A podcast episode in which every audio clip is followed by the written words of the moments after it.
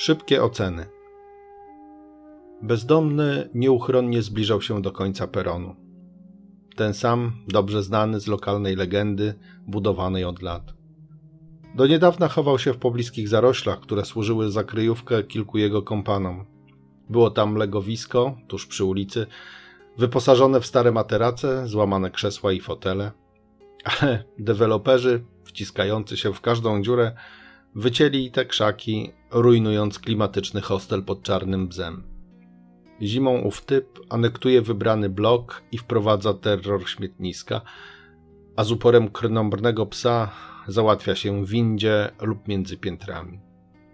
Bywa agresywny, szczególnie wobec pań, co demonstrował na jednym z filmików udostępnionych w lokalnym portalu. Wyrzucał z siebie stek wyzwisk i groźby karalne wobec lokatorki, która zwracała uwagę innej, by nie dokarmiała szkodnika na klatce. W podziękowaniu robi coraz większe burdy, a złośliwością odpłaca za okazane serce. Oczywiście interwencje Straży Miejskiej na niewiele się zdają, bo znika na jakiś czas, by wrócić z mocą bumerangu. Myślałem o tym wszystkim, gdy ciągnął w moją stronę dobytek na skrzypiących kółkach, a byłem jedynym przechodniem na peronie. Przez moment przemknęło, co zrobię, jeśli zaczepi. Tylko zwolnił. Ukłonił się niby młody lord, mówiąc: Dzień dobry panu. Nie prosił, nie wyzywał, więc po co mu ten gest? Klepki się przestawiły? Ostatni algorytm kultury zawiesił system? Na coś liczył? He, pewnie instynkt obronny zadziałał. Tak na wszelki wypadek. Na widok łysola znacznej postury próbował być grzeczny. Spryciarz. Przeszedłem bokiem, mimo zaczepki, przekonany, że odpowiedź grozi wyłudzaniem kasy. Nie mam problemu z datkami, ale postawa tego trola, szczególnie wobec darczyńców, nie przekonuje do miłosiernych gestów. Jednak nie czułem się komfortowo i już wiedziałem, że pociągnie się to za mną przez dzień cały. Spieprzył mi humor arystokrata z podwiaty. Odpowiedź nic nie kosztowała, a jeśli potrzebował tego gestu? Wieczorem, na widok McDonalda, dopadła mnie straszna ochota na frytki i kawę. Niezdrowa zachciewajka wzrokowca, wbrew logice dietetyków, której nie sposób odrzucić. W pustej sali uwagę zwracał jedynie mężczyzna po sześćdziesiątce, bardzo mikrej budowy. Akurat ucinał sobie drzemkę przy pustym stoliku. Zwieszona głowa nie sugerowała klienta, choć gęste, siwe włosy, dosyć długie, były umyte i puszyste. Biała koszulka wyglądała równie czysto jak jasne dżinsy. Ale ta drzemka? Znużenie w oczekiwaniu na nagecy? Bez stojaka z numerkiem na stoliku? W pewnym momencie usłyszałem za sobą szuranie krzesła, głośne wydmuchiwanie nosa i z pleców wyłonił się inny mężczyzna w okolicy trzydziestki z białym bandażem wzdłuż przedramienia. Niósł pozostałości po konsumpcji, a mijając śpiącego położył przed nim serwetki, na nich ustawił dwa pudełka z hamburgerami.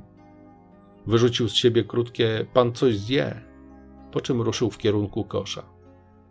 Wrócił, widząc brak reakcji, i zapukał mocno w stolik. Gość przebudził się. Młodszy wskazał na kartoniki i odszedł ścigany uśmiechem i potakiwaniem z krótkim dziękuję. Jegomość zatrzymał trochę nieprzytomny wzrok, zanim zaczął jeść, aż Samarytanin zniknął w bocznych drzwiach. Obserwowałem tę scenkę i szukałem w głowie powodu zachowania młodego. Czyżby drzemiący prosił o coś, zanim wszedłem? Jak trudno uwierzyć w bezinteresowny gest serca, prosty i z własnej inicjatywy. Dostrzeganie potrzebującego w biegu? W fast foodzie? W pale się nie mieści. Zwłaszcza gdy w głowie ciągle siedzi bezdomny z porannego peronu. Poczułem większy wstyd. Tymczasem darczyńca powrócił i zapytał jedzącego, czy napiłby się czegoś ciepłego. Ten, nieco zawstydzony, lekko się bronił przed propozycją, dziękował, aż nieśmiało dodał, że kawy to chętnie. Młody z bandażem za chwilę ustawiał na blacie numerek i dodał: Zaraz ktoś przyniesie kawę. Tamten podziękował i odprowadził hojnego do drzwi wdzięcznym wzrokiem. Zdążył zjeść zawartość jednego z pudełek gdy kawę dostarczył chłopak z obsługi. Powoli pochłaniał drugą bułkę i popijał z wyraźnym zadowoleniem. Później wstał, zostawił niedopity napój i puste pudełka i wyszedł z lokalu.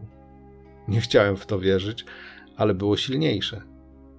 Nie poczuwał się do sprzątnięcia po sobie. Po czym poznasz bezdomnego? W poczuciu krzywdy, niesprawiedliwości losu, niezdolności do refleksji, zawsze będzie miał w dupie innych wdzięczność i zasady życia społecznego. Pozostanie marginesem, nawet czysty i zadbany, to jednak siedzi głębiej w mentalności. Chcąc widzieć w nim człowieka, i tak ostatecznie dostaniesz smarkiem w plecy, żebyś za dużo sobie nie wyobrażał. Ale ten gość zadrwił z moich myśli. Wrócił po kilku minutach. Zgarnął po drodze płyn do dezynfekcji, usiadł na powrót do kawy, zdjął bluzę, a środkiem ze spryskiwacza przetarł dłonie, kark, szyję, pachy.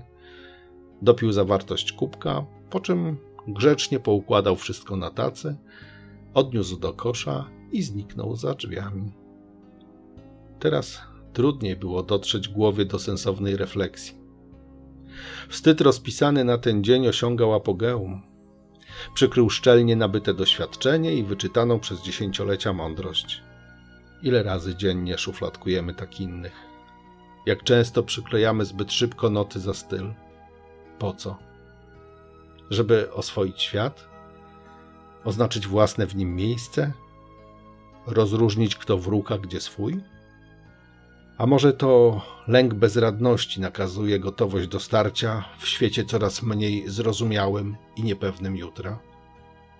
Tyle, że życie i tak puszcza oko z za rogu kolejnym nieprzewidywalnym gestem. Bywa, że chcesz kochać, a dostajesz fangę w nos.